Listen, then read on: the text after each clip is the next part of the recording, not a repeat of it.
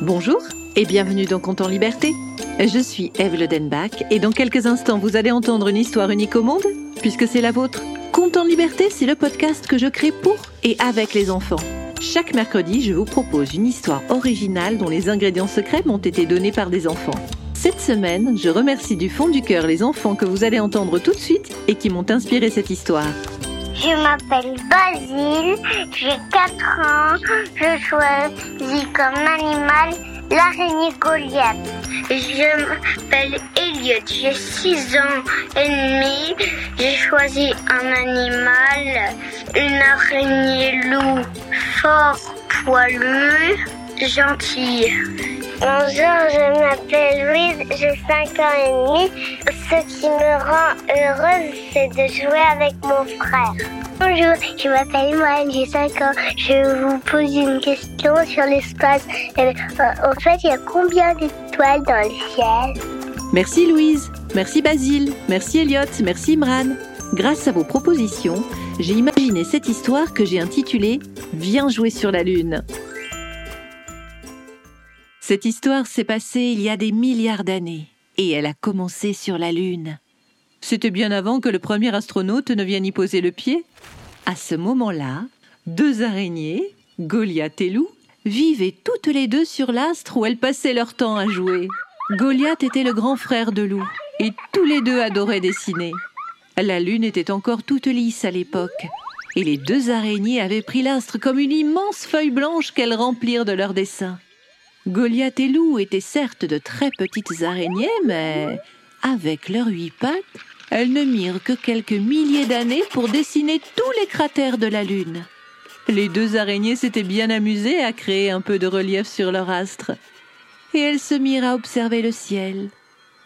On dit souvent qu'il n'y a pas de bruit dans l'espace, mais Goliath et Lou savaient entendre l'univers leur parler. Ils leur livraient des secrets et des histoires qui les amusaient beaucoup. Et comme les araignées ouvraient tout grand leurs oreilles, elles apprenaient deux fois plus de choses. Et elles se les racontaient ensuite. Tu te rends compte, Goliath? On est fait de poussière d'étoiles, nous aussi. Est-ce que tu penses qu'un jour nous allons briller aussi fort dans le ciel? Ah, ça doit être fatigant d'être une étoile. Ouais, je crois que je préfère rester une araignée.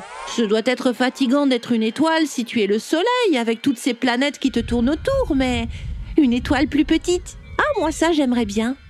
Lou, tu vois les étoiles plus petites parce qu'elles sont plus loin. Le Soleil est plus proche de la Terre et de nous, c'est pour ça qu'il nous paraît plus gros. Certaines étoiles que tu aperçois sont à des millions d'années-lumière.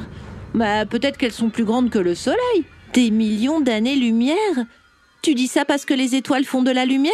Non, je dis années-lumière parce que, même si on a huit pattes, des fois j'aimerais aller plus vite. Ça nous prend des milliers d'années de faire le tour de la Lune. Alors j'ai bien réfléchi, et si on pouvait aller aussi vite que la lumière, on pourrait faire 300 000 km par seconde. Tu te rends compte comme on gagnerait du temps? Après, c'est aussi une question de distance. Si on voulait aller voir les étoiles de la galaxie d'Andromède, euh, il nous faudrait 2 millions d'années. On y va? Bah, Des étoiles, il y en a 100 milliards dans notre galaxie. Pourquoi tu veux qu'on aille si loin? Tu sais, toutes les étoiles, elles sont faites de la même façon. Hein ce sont des grosses boules de gaz pleines d'énergie qui émettent de la lumière et de la chaleur. Alors on pourrait visiter toutes les étoiles de notre galaxie? Oh bah ça c'est une très bonne idée, Lou. Pourquoi aller chercher si loin ce qui est tout près de nous? Goliath, ces derniers jours j'ai beaucoup observé la planète qui nous tourne autour. Ah, la Terre Tu sais, la Lune et la Terre sont faites de la même matière.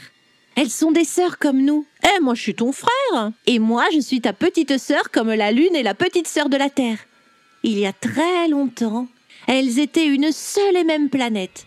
Une planète de feu. Et puis la planète Theia est arrivée tout droit sur la planète de feu et elle a percuté. À l'impact, des morceaux de la planète Terre ont été propulsés dans l'espace. Mais tous les petits morceaux se sont attirés entre eux, ils se sont retrouvés et ils ont formé notre Lune. Ça voudrait dire qu'il y a peut-être des araignées sur la Terre? Ça me donnerait presque envie d'aller y faire un tour pour vérifier. Ce qui est sûr, c'est qu'il y a de la vie sur Terre. Ah, ça oui, on les entend. On les entend parler, rire, rêver, se poser des milliards de questions.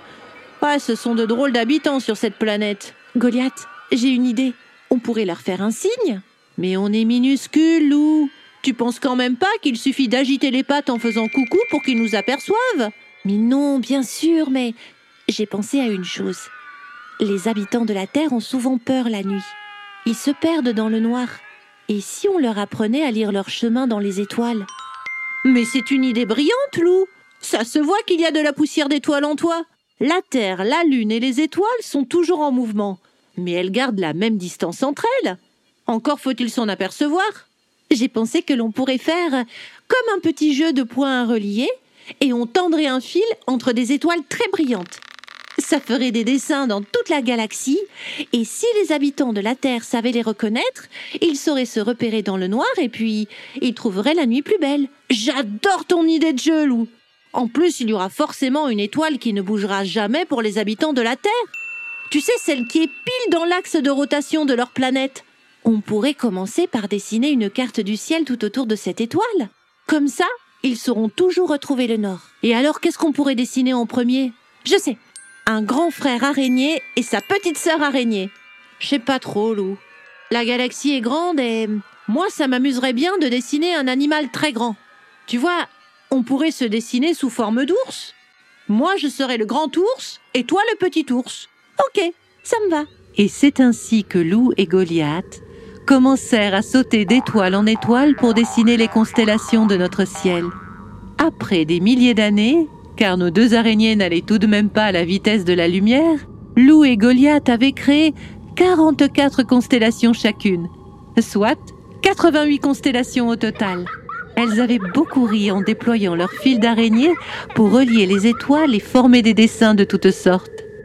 Grâce à elles, le ciel laissa apparaître des ours et se peupla de baleines, béliers, caméléons, chiens, couronnes, dauphins, flèches, girafes, horloges, indiens, licornes, loups, microscopes, poissons, scorpions, taureaux, télescopes, toucans et tout un tas d'autres merveilles. Et pour vous qui écoutez cette histoire, vous pouvez aussi inventer votre propre carte du ciel. Il vous suffit juste de faire comme Lou et Goliath et de jouer à relier les étoiles entre elles.